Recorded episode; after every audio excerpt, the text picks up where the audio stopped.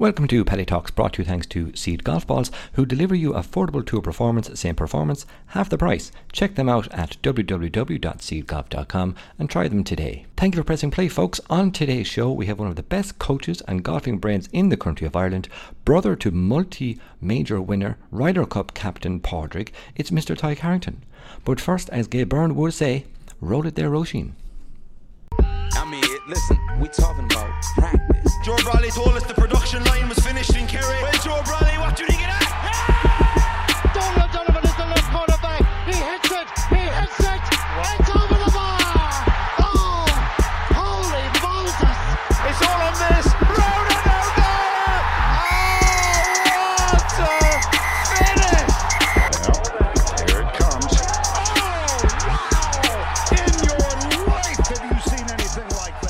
Thank you for pressing play, folks. On today's show, we have professional golf coach who studied at the Titleist Performance Institute in California, USA, and under Dr. Liam Hennessy at the Setanta College here in Ireland. He presently owns and teaches from the Harrington Golf Academy, based here in Dublin. Mr. Tadhg Harrington, welcome to the show. Hiya, Padraig, and uh, delighted that you have me on the show. How are you today? Very, very good. Uh, busy, but um, really looking forward to doing this. We're here in a facility in sorts, leafy suburb of Dublin that it is. So there are some people hitting balls in the background. If you hear them, it just adds flavour to the episode. Absolutely. Where to start? Well, the facility here is unbelievable. We'll get into that later in the show. But what was it like growing up in, I'm assuming, a very golf mad house? Absolutely mayhem. So, uh, growing up, uh, five boys in the house, I look back now and I think about my poor mother and uh, a father that was uh, very sporting. He played in two All Ireland finals and uh, then took up golf. And we played pitch and putt when we were young, uh, and then graduated the way we did in those days to uh, golf up in actually started in Slade Valley. My dad was a member there. I was about 12 years of age. And from there, my father retired from the guards and uh, they decided to build a golf course, which of course is Stackstown. So once Stackstown was um, being built, Padraig came on the scene. Padraig would have been very young, maybe three or four. So we would go up and give a hand doing the fairways or picking stones, but we'd also hit shots. And Padraig would generally run around the bushes looking for golf balls and whatever. So the whole sport thing in the family, uh, like ran for years and years. And uh, my poor mother had to take up golf at in the end because Just to see. Oh, the talk around the table was just golf. So uh, no, they were great years, and the, you know they were. It was a great childhood to have because we were involved in numerous sports, as I presume a lot of people were at that stage.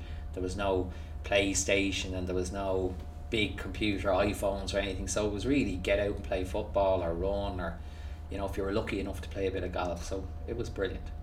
We'll mention my namesake for a second because Yeah. there's a, I think there's an interesting couple of stories here. Because you carried for Padraig throughout his career, amateur career, up to tour school. So I'm assuming there's a couple of juicy stories in there from his amateur days. Well, people, you know, we talk about, and we are going to talk about facilities later on, and you know, my lucky break in life, uh, ending up in the Titleist Performance Institute. But growing up, uh, Padraig would have, you know, started off with a second-hand set of clubs. I mean, it was as simple as that. It was five boys, as you can imagine, both parents working. Um, we didn't know any better.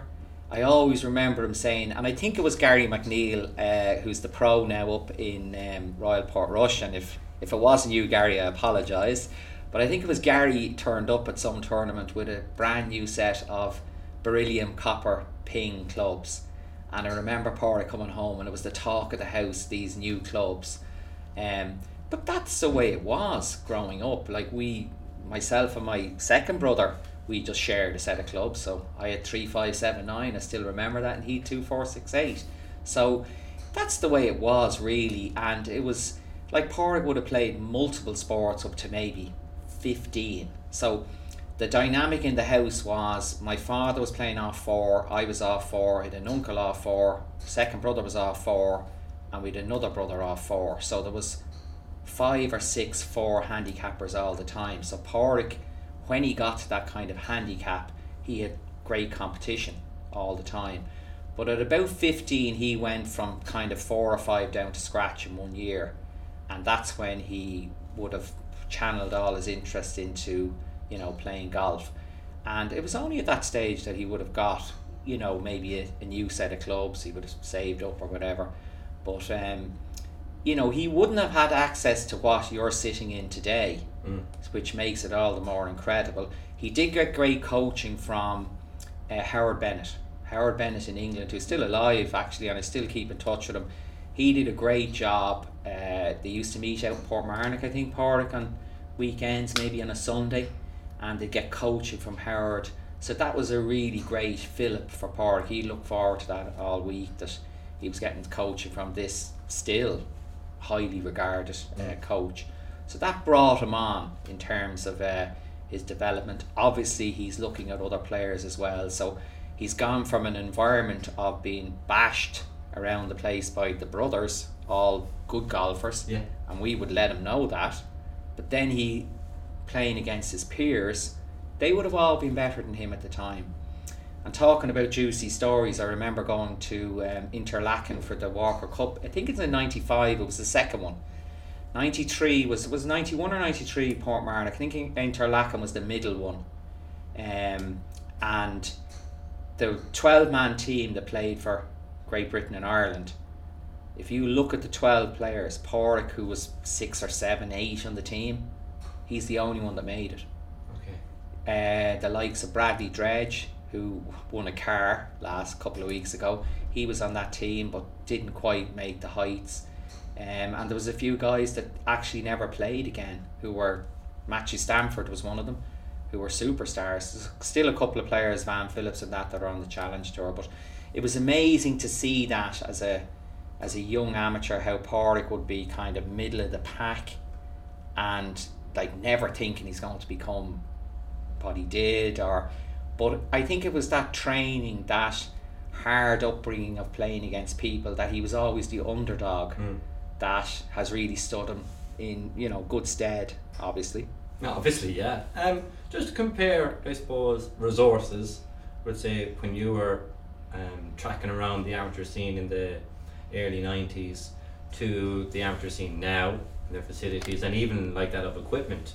James Sugrue won the amateur, and the Saturday before, Titleist were there to help with his driver in Treewood. So I'm assuming that's massively different from when yourself and Park were, were, were traveling around the, the, the tracks. Uh, absolutely, I think that um, the amateurs today. Uh, I know Connor Purcell through his father Joey. Um, you know, the facilities they have definitely are better. Now it's a it's debatable when you look at where Padraig ended up. Yeah.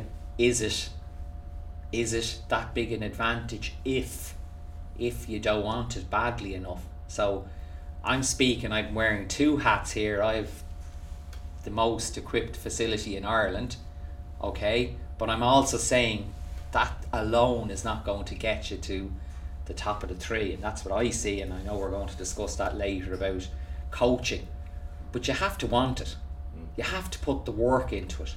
So, not necessarily having access to everything in that's available, um, you know, doesn't make a fantastic player. Now, I will say this I follow all types of golf avidly women's golf, amateur golf, you name it. First question I asked you today was how was Robert Brazil getting on in the semi final? So I love golf.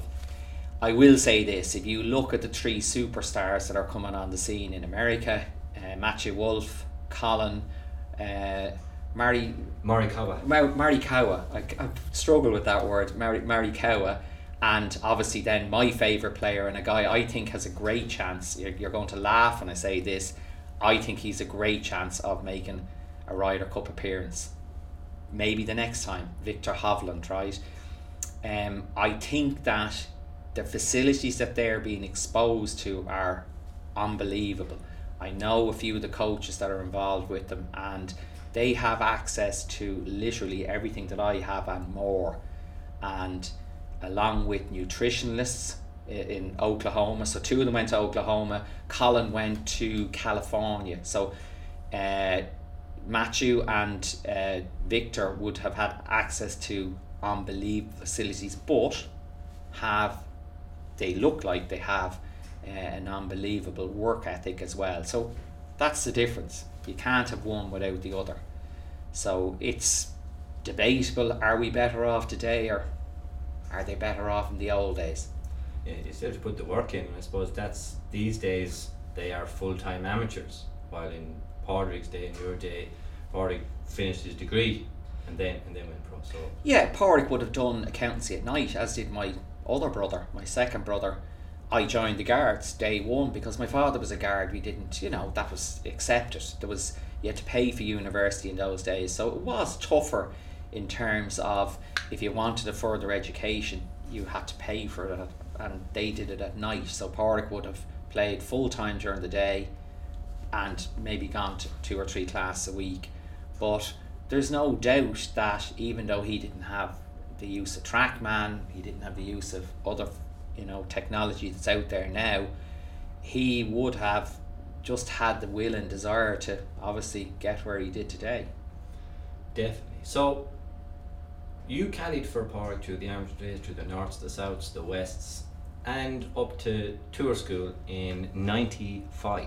So I've discussed with a couple of people on the show already that tour school is intense, both on ladies and men's tour. So you were there and you carried for him. How was it like in '95? I've been in tour school three times.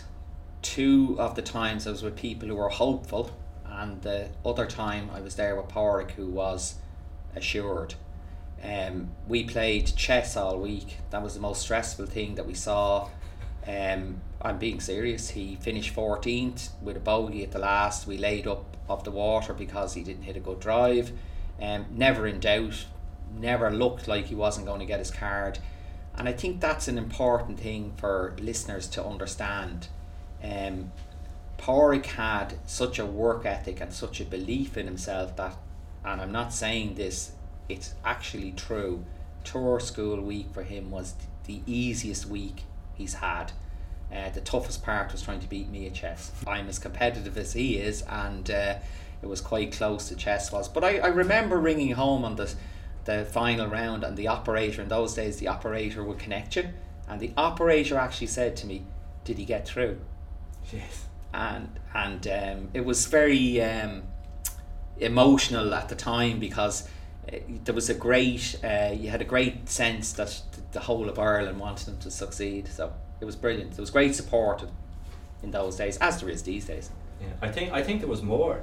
Um, I've had a chat back in my home club in North Clare, west of Ennistimon, um, of people just telling stories of the south, and that there was two, three thousand people on final days, and it doesn't seem to be that same volumes anymore. And golf is ten times as big.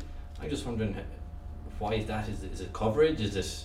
I think there's more tournaments there's more world ranking points now for tournaments abroad in in Padraig's day Royal Lytham in St Anne's and the St Andrews Links Trophy I think were the two big things outside of Ireland certainly the south the north they were big tournaments in our day big crowds um, and uh, I just feel now that the players are being pulled from pillar to post trying to chase points and you see the even the Walker Cup team there last week uh, a couple of weeks ago for the south you know they get a buy in because they can't make the start of it because they're overtraining for the the I think it's Royal Liverpool isn't it it's Uh, Hoylake correct, yeah. yeah Hoylake, so yeah. they're in Hoylake so there's a week of training now they they obviously were exhausted because they all got knocked out in the first round and they're super players so you know there's more demands on, on younger players now I feel. There's more tournaments. So maybe that's a reason why we're not seeing the crowds or the the kind of the superstars playing in all of these north south the provincial championships. Um, so you were a guard, correct. And then you were TPI California. So how did that happen? Very very unusual uh, 18 years to the day I decided to leave the guards I was just bored. Now I will say this I had a great time. I loved the guards right? Really had a good time. It was a great job to be in then great camaraderie. Uh, I just got bored. And I did uh, kind of bookmaking for a while. I bought into a few shops because I was very analytical same as my brother's accountancy but an opportunity came up for me. I met Dr. Liam Hennessy through Padraig. So I met Liam originally. I introduced him to Padraig, and he started training Padraig. So an opportunity came up. Uh, TPI did a seminar here in Ashbourne. I attended with Dr. Liam, and loved it. It made perfect sense to me. Now my father always wanted to be a teacher, something to do with sports. So I suppose it's just in me. It was the right time, and through Park, I have to thank him for that. Uh, I got an introduction, and I was able to go to TPI for about three years on and off. So I was back and forth from Ireland to America uh, for about three years, learning. Did all every one of their courses, so there was thirty something levels that I did, and really enjoyed the biomechanics of it and why things work. So they have a very distinct policy of it doesn't matter how you swing the golf club, you're going to swing it the way you're built. So some people are big, some people are small, injuries, you know, mm-hmm. things like that. So they were big into assessing how the person could move, so movement patterns, and then not so much building a swing around that, but working with what they have. There's no point in trying to swing like Rory McIlroy I do me hips in. i- if you're a 20 stone ex rugby player, okay? So that's a thing you would probably see yourself, Padraig, out in the golf course. You see your friend, you know, maybe thrusting up through the ball, looks a bit like Rory or, or you know, Justin Thomas is a great example. And you're going, but that's not going to work for him. His, you know, whatever body parts don't work the same way. Another thing that's very important to point out here is everyone goes on about Brooks Koepka and, and Dustin and how good they are. Those guys are in the gym twice a day, every day. So, like, you need to be careful here. You're looking at aliens. They're not real golfers. I mean, the amount of work that they put in on the fitness, flexibility. So, I think golfers, and we're going to allude to this later on. I, I know when we talk about YouTube, I think that's where we go a little bit wrong. Is they're not the same as us. Yeah. And then for further likes of us, the the paddy golfs out there and all my mates, why would you say TPI is just as important for them than the likes of Koepka, Rory, JT? because I feel that I think where most golfers go wrong is that they try and swing in a particular way, or they go to a teacher or a coach that um, teaches a, parti- a particular method. That to me just doesn't work. I've never seen it work. I don't believe in it at all. I heard uh, Rebecca's podcast earlier on, and she mentioned, you know, that um, she had attended a biomechanist in Australia. But that's what they're doing. They're assessing how you can move and then try and build a swing around you. So let me give you an example. You break, you've broken your shoulder a couple of times. You've hurt your cruciate playing soccer when you were young. Now, if we're trying to get you to perform a swing that's putting pressure on your lead foot through impact, no, you need to get your lead side better.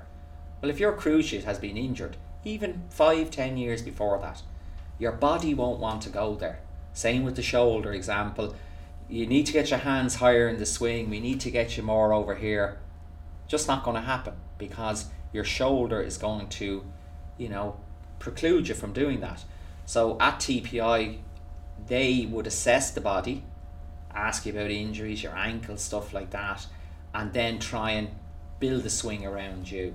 So a very interesting story when I was at TPI, a American football player came in, and uh, very famous star. Now I don't follow American football, big guy, right, and uh, hitting shots, and they were trying to get him to, you know, perform a certain move and he was struggling. And they asked him, they said, Do you have any injuries in your, your lead foot? We seem to be having a, a problem getting over here. And he said, No, no, no, no injuries.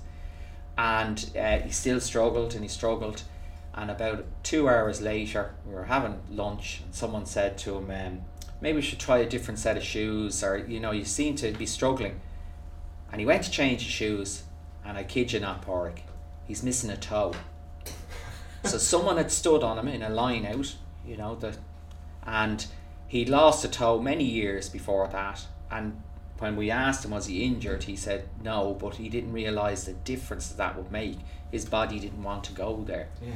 So the minute that we found that out, we worked around that. We didn't get him pressurising as much into that area, and He's now playing off. He's playing off about two or three now. Plays in the, the a lot of the pro ams. So um, I can't think of a second name. Reggie something. Reggie was his first name. So a very interesting uh, story for me in terms of what was the point in trying to get him to do something that he couldn't actually physically do. Wasn't even there, he's told.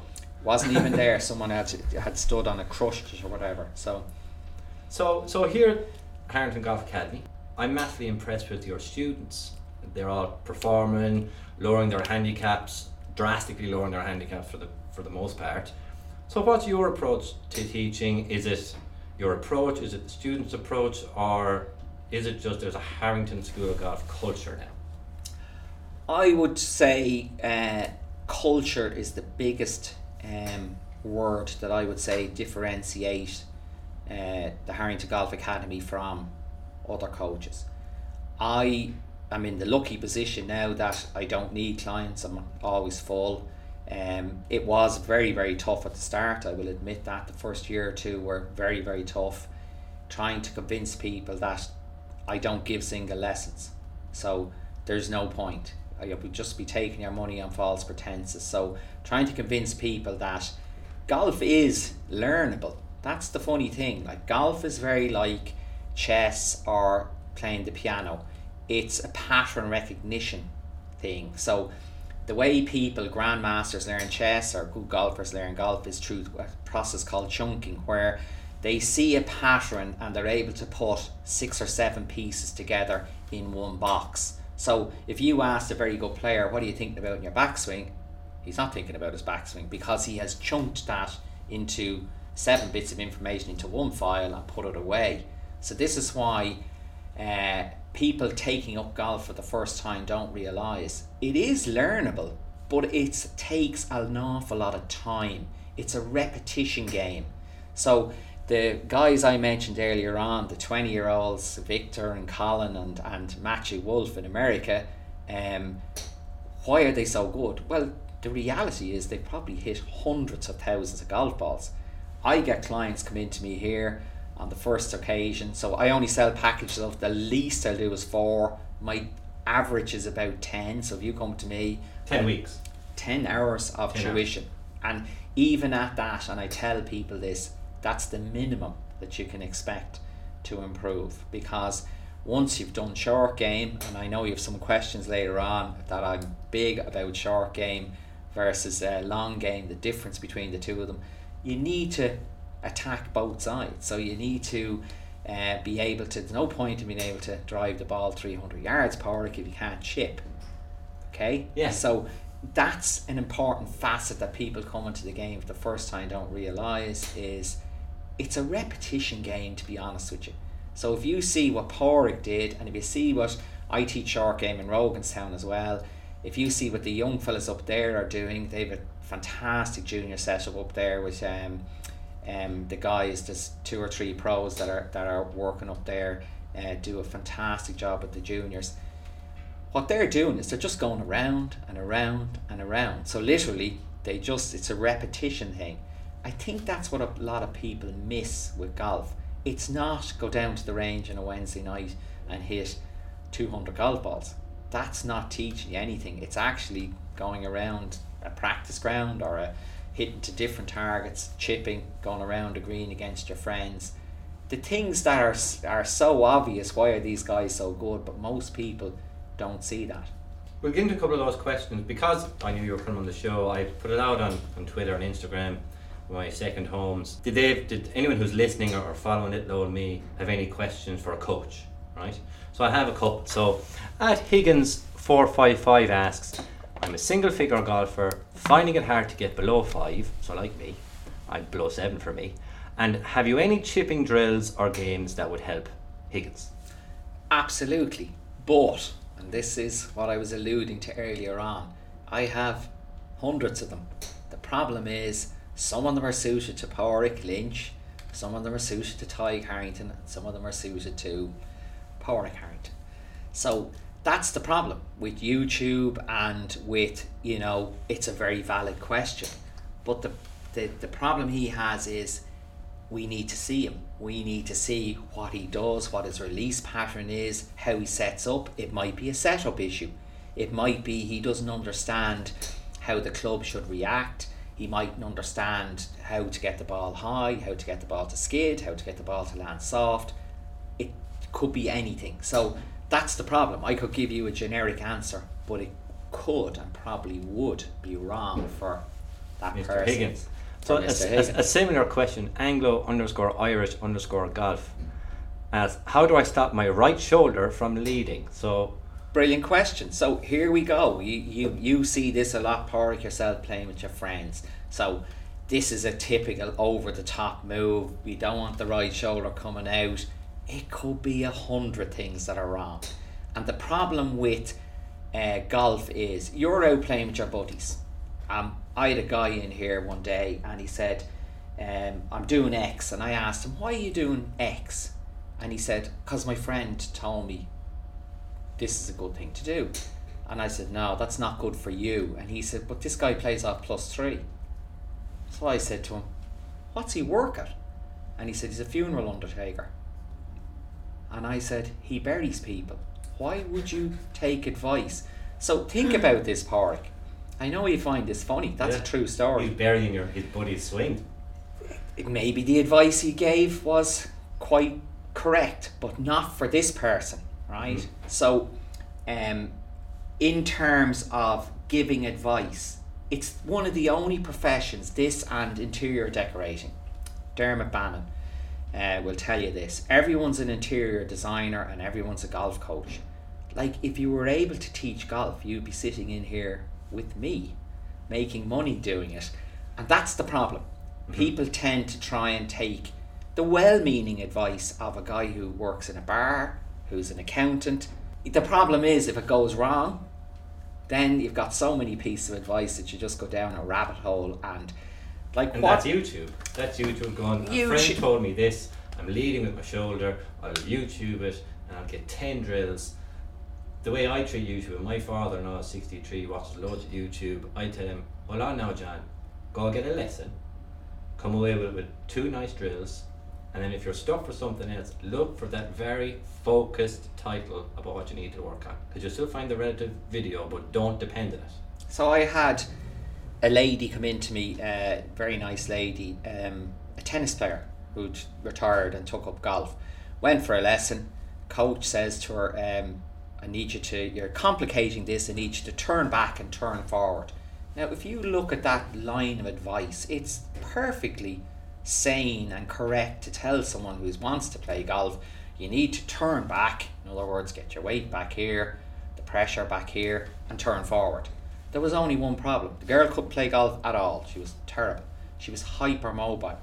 So by telling her to move back, she was adding on to an already what we would call a loopy swing.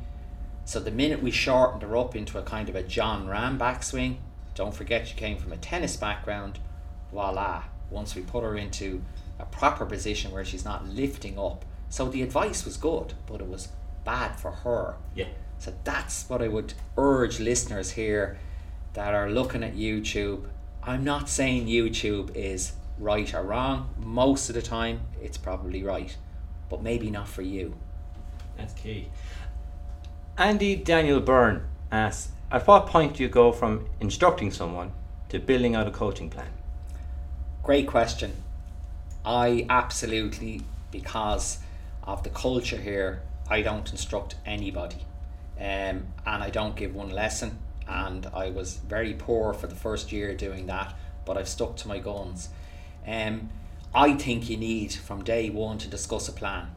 So the first thing you need to do is when I, I had a, a lady start with me this morning who started brand new. She'd done short game, so she was in starting um, long game today. We would assess her injuries, how she can move, um, work on a number of key fundamentals that she needs to to uh, work on going forward. So she has a lift in her swing. Sorry, Rita, if you're listening. She's a lift in her swing, so we have to work on that, and there's a few other items. But generally, it was okay. It's very important to convey that to the client, Park. You need to give them the plan of action. This is going to take time. So she signed up for 10 lessons. This is five months. Take between now and Christmas out of your life. You can go and play golf, obviously, that's not a problem, but give yourself time. Don't think that you're going to get fixed tomorrow. Yeah. And it's by explaining that plan from day one that, um, you know, a lot of clients will go, oh, okay, I'll, I'll try this. And you do need to we use a system called Coach Now, which was uh, originally Edufii, which is a, an online system where you will video them and they get their own training space and they can they'll get the videos tomorrow and they can follow along and they can ask me questions on it. And I try and keep that contact all the time with the client so that they don't lose heart. Yeah. Because there's going to be bumps along the way. I've never had anyone come in here yet that was sailed through everything. So I think that's important. I think you need to be honest, Padraig. You need to tell them as Rebecca alluded to in her podcast, if it was easy, everybody would be doing it. Definitely. Um, and that might bring us nicely on to Mike underscore Delaney one's question. Golf coaching. How tough is it to make a good living from it? It's very tough.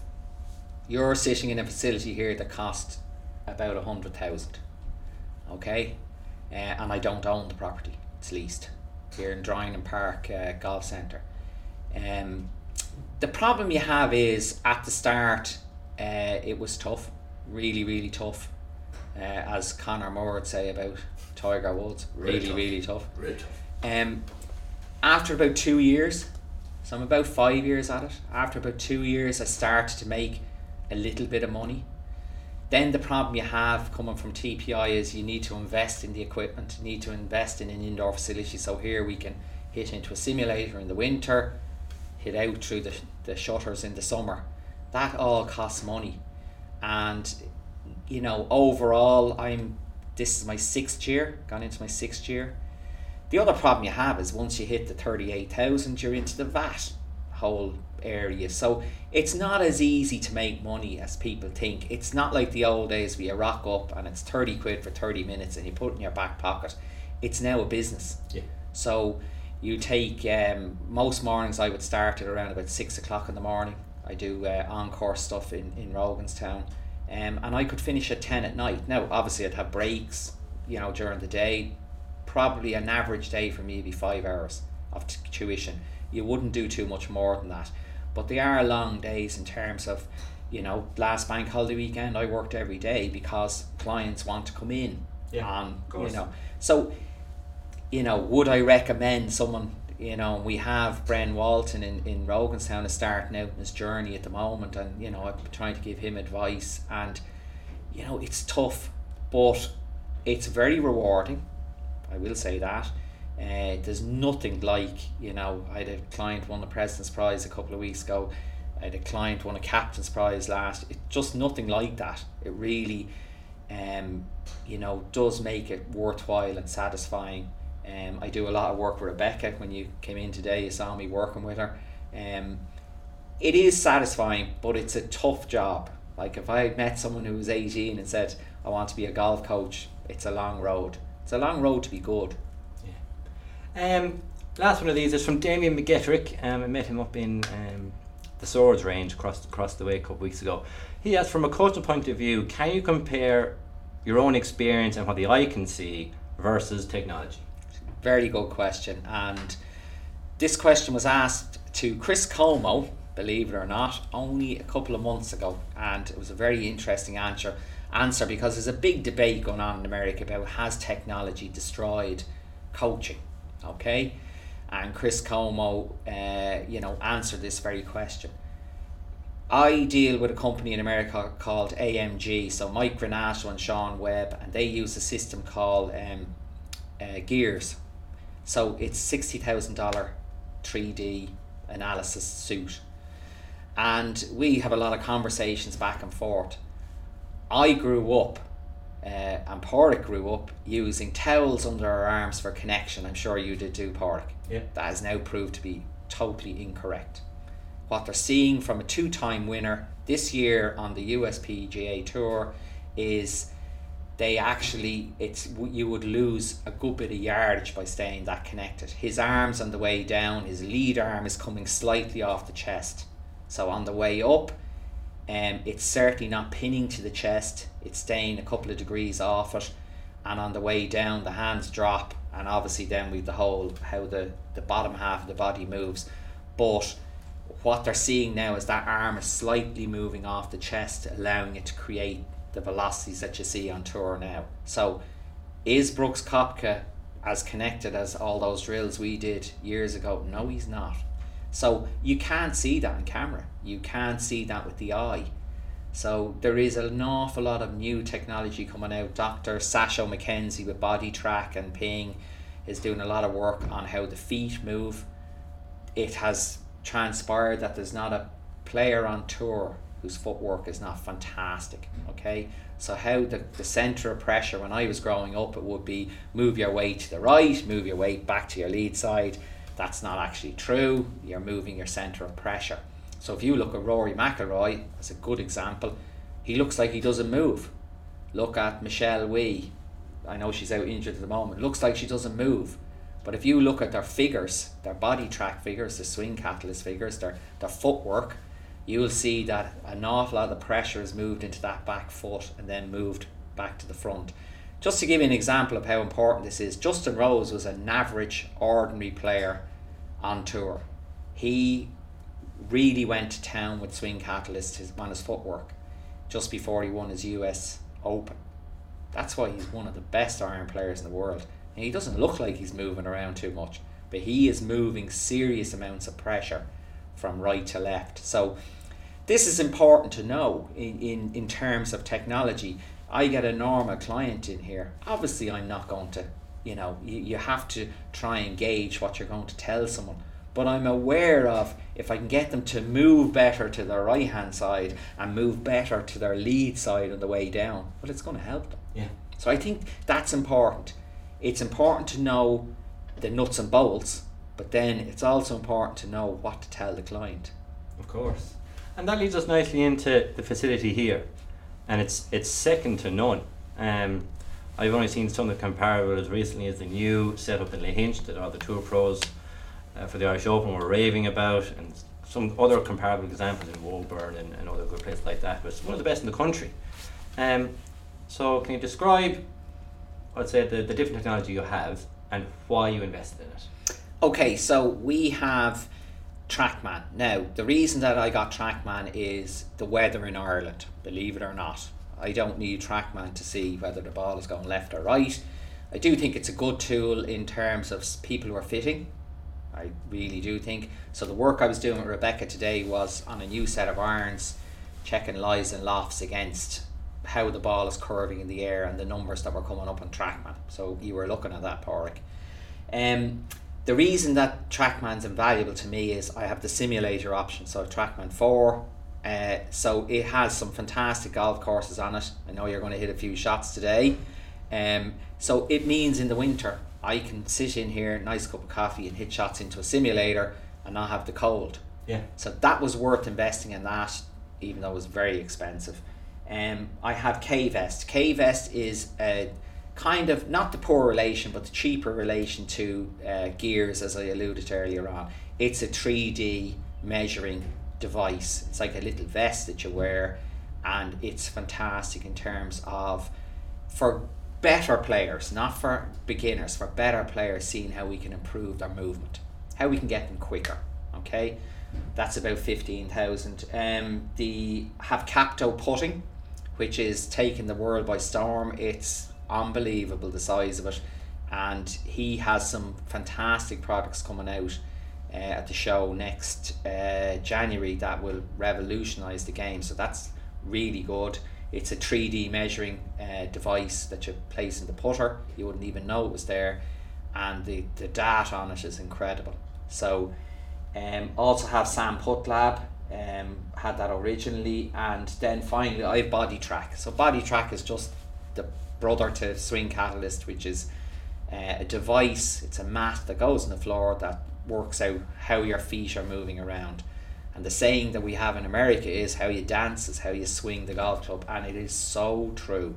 I've never seen anyone with bad footwork be a good golfer. Okay, so the great question you're going to ask me, and I see you nodding at me. Well, what happened to Padraig? There you go. That's the great. There's the imponderable about technology versus You know, obviously he was doing a lot of these things since he's turned pro. He's immediately gone to all of this stuff. Uh, it's no uh, great cause for amazement that the number one and two in the world, Brooks and is Dustin number two now, Padraig? he's still there, Yeah, yeah. I think he's still number two, isn't he? Rory's tree. to Rory's three. So well, certainly Rory, Dustin, and well Brooks and and, and Dustin, technology mad. Rory will be the same. The best fitness trainers. So, is technology a good thing? Absolutely. I do think, even though I have all this technology, that you need to be very careful when you're teaching normal players. And I'm, Yeah. I'm saying this in in in the spirit of being the truth. The truth is, mostly I would only use TrackMan with normal people to come in here just to check a few figures. Uh, maybe just you know maybe the, the clubs don't suit them or whatever. Uh, I'm not a fitter myself, but I would then send it to my fitter uh, in Dave Williams in Four Golf. Um, but really, the likes of K-Vest is for your elite player who wants to get quicker. They already do the right things, but you want to get them to do them better. Uh, Capto certainly is once you get them into the correct setup and, and fundamentals, that's where Capto comes into its its its uh, own. You don't need Capto to tell you the putter is open. So there is that argument, but I still think that in the general scheme of things, you're better off being educated in these subjects, uh, and then trying to tailor it to what's standing in front of you.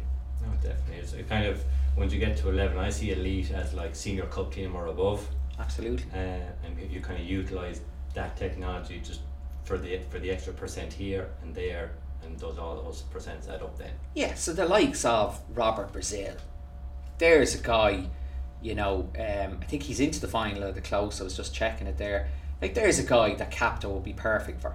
An 18 handicapper coming into me, he doesn't need Capto. I, I can see enough. I don't need a camera. I can see enough to, well, okay, you're, you're aiming over here. You know this, Padraig. So, yes, there's levels for the technology, but I still think it's it's um, you know it's remiss of someone to say technology is destroying the game. It certainly isn't. It's it's down to the coach to only give what he thinks the client can take on board without confusing them. I have one more question, and then we're a quick fire round, right? So, I'm not sure who we're talking about facilities, and your one here and the Hinch and others like it are top top class. But I'm not sure who, who funds, we'll say, facilities from a government or Sport Ireland or GUI point of view. But like, there's um, a national aquatic centre for all the swimmers, a tennis centre. I think is it in Leopardstown for the top elite tennis players in the country, basketball arena, Aviva Stadium. But the GUI Academy is there, but there's no real, we'll say, golf centre of excellence. You know, Yeah, my problem with golf in this country is um, I think we punch way above our weight. So if you look at James Sugrue winning the amateur and you look at Shane winning the open in quick succession, you know, Padraig started the ball off uh, and then others followed in terms of winning majors. So it's like the Roger Bannister four minute mile, Padraig wins and then someone else says, Oh, I was much better than him, I can do it. I do think that uh, we've got a little bit left behind. I mean, if I can build what I have here, and there is no other facility like this in Ireland in terms of what I have compared to even Lahinch, they have parts of what I have, right? I do think that I drive by Leopardstown and I think I said this to you, Padraig, and I see that big white dome and I say, why do we not have one of them in Ireland for golf in the winter? Now, GUI do a great job in the winter months of sending guys to Australia and to you know these different tournaments. Uh, the winter um, coaching program. I think it's in Yeah. Portugal. Padraig, do, is it? Abroad, you know, yeah. Maynooth College. You have to hold your hands up. Brilliant job. You know, bringing them away in winter training. But that's ten or twenty people. Yeah. Or whatever. That's what I mean. That's what I mean, you know. I do think that there is, uh, you know, a, co- a need for an indoor facility like down in the GUI Academy, which is a fantastic academy, except when it's lashing rain and it's freezing cold and it's snowing. you know, if they You're, should. you're limited to range golf, and you're limited to mats and bays and long game. That's yeah, what we're talking and about here. like their short game facilities down there, fabulous, right? Second to none. But imagine they were indoor. Now you have all year round, but it's a money commitment, and like to build something like that is a lot of money. But I would agree with you. Other sports have it. We in Ireland certainly, um, for the size of the country, have done done golf proud. So I think it, it is worth investing. But don't forget, you're pulling against all other sports as well, Padraig. They're looking for funding. They're looking for money. So it's it's you know it's a tough one. We won't even start on the Dublin GAA team. That'll be a whole different podcast in terms of money. So everyone who comes on the show, there's a quick fire Q and A, Spanish Inquisition. So you can grab a cup of water. And are you ready for this? Absolutely. Shoot. What would your walk-on song be? It has to be Eye of the Tiger. Gym or pizza? Um, years ago, definitely gym. I was a gym bunny. Now, definitely pizza. Hat, visor, or bucket hat like Colin Moriarty? Don't wear a hat. Never did. Uh, Happy Gilmore or Tin Cup? Probably because of Padraig in his in his. Uh, to give him credit, he probably does the best one. Happy Gilmore. Very good. Uh, Guinness or Heineken? Uh, anything that's liquid. Very good. Lahinch or Portmarnock? Now, great question. Um, Lahinch or Portmarnock? Let me answer that. Haven't played Lahinch in an awful long time. I believe the changes are fantastic. Yeah. Um, big fan of Portmarnock. Obviously, I have a good friend out there, the greenkeeper Gary Johnson. I'd probably score that 50 50. I'd be delighted to go to either. Very good. Walk or cart? Funny, if I was in Spain with the lads, cart, beer, uh, absolutely playing golf, walk. I think it's you get cold in the cart, so not walk. My impression is golfing in the cart. I've done it once. It was the worst experience of my life. you Didn't get- even see the golf course. If you're not in Spain or Portugal with a bit of heat and a few beers in the back, and you're having a bit of crack, and it, it's, I totally think it takes away from the experience of golf. So for me, walk. Win the Masters or win the Open? Great question. Played Augusta. Lucky enough to play it. Unbelievable um, uh, experience. God, that's another Lahinch Portmarnock question. I'd score that 50 50. Would you rather drive it like Dustin Johnson or drive it like Zach Johnson? Dustin. Instagram or Twitter? Facebook. Play or practice? Uh, years ago, definitely practice. And looking back in it now, the wrong choice. If you ask me now, a little bit of practice warm up for a group. I think looking at young fellas going round and round and round and what Padraig did, play. Thanks for joining the show. I look forward to having you on the show again in the future, discussing maybe WGA, maybe something else. I'm definitely going to get back here to the and Golf Academy. Thanks for having me, Padraig. Uh, I really enjoyed today, and uh, hopefully, if there's anyone out there listening that uh, is trying to improve with golf, give yourself some time. You know, as as Rebecca said in her podcast, uh, research. You know, find out someone beside you. Go by word of mouth. Go to your club, ask them what do you think of this guy, what's he teach. Do your research, and then the final thing is you know, give yourself time. It's going to cost some money. Don't go out and spend that money on a new driver. Get some good coaching. You'll enjoy the game so much more. No, definitely. Thanks again. Thanks again, Padraig. To close out each show, I generally have a segment for all of you, the listeners. I posted that question last week on at Paddy underscore golf Twitter and Instagram, and those people really helped me out in rounding off the interview with Tadhg Harrington there. Higgins four five five, Andy Daniel Byrne, Keelan Scully two eight one two, Mike underscore Delaney one, Anglo underscore Irish underscore golf, and Damien McGettrick. Thank you very much for your questions. They were valid and really helped me shape the latter stages of the interview there. Thanks, folks, for all listening, hitting the show a follow. Rate and review it if that's your style. Most of all, please share the show with your family and friends. We are doing a giveaway on social media with the Seed Golf. Um, thank you very much for supporting Dean and Co. The giveaway is for one of their new limited edition 1 of 100 Paddy caps. Just share a story or share one of my Instagram posts which details that giveaway, or retweet my pin tweet at paddy underscore golf. We'll be giving away that limited edition paddy cap on the show in two weeks' time. So get involved, get sharing, and get spreading the news of this podcast. Numbers are growing each week, so thank you very much for pressing play. Until we tee it up again soon, I'm Paddy.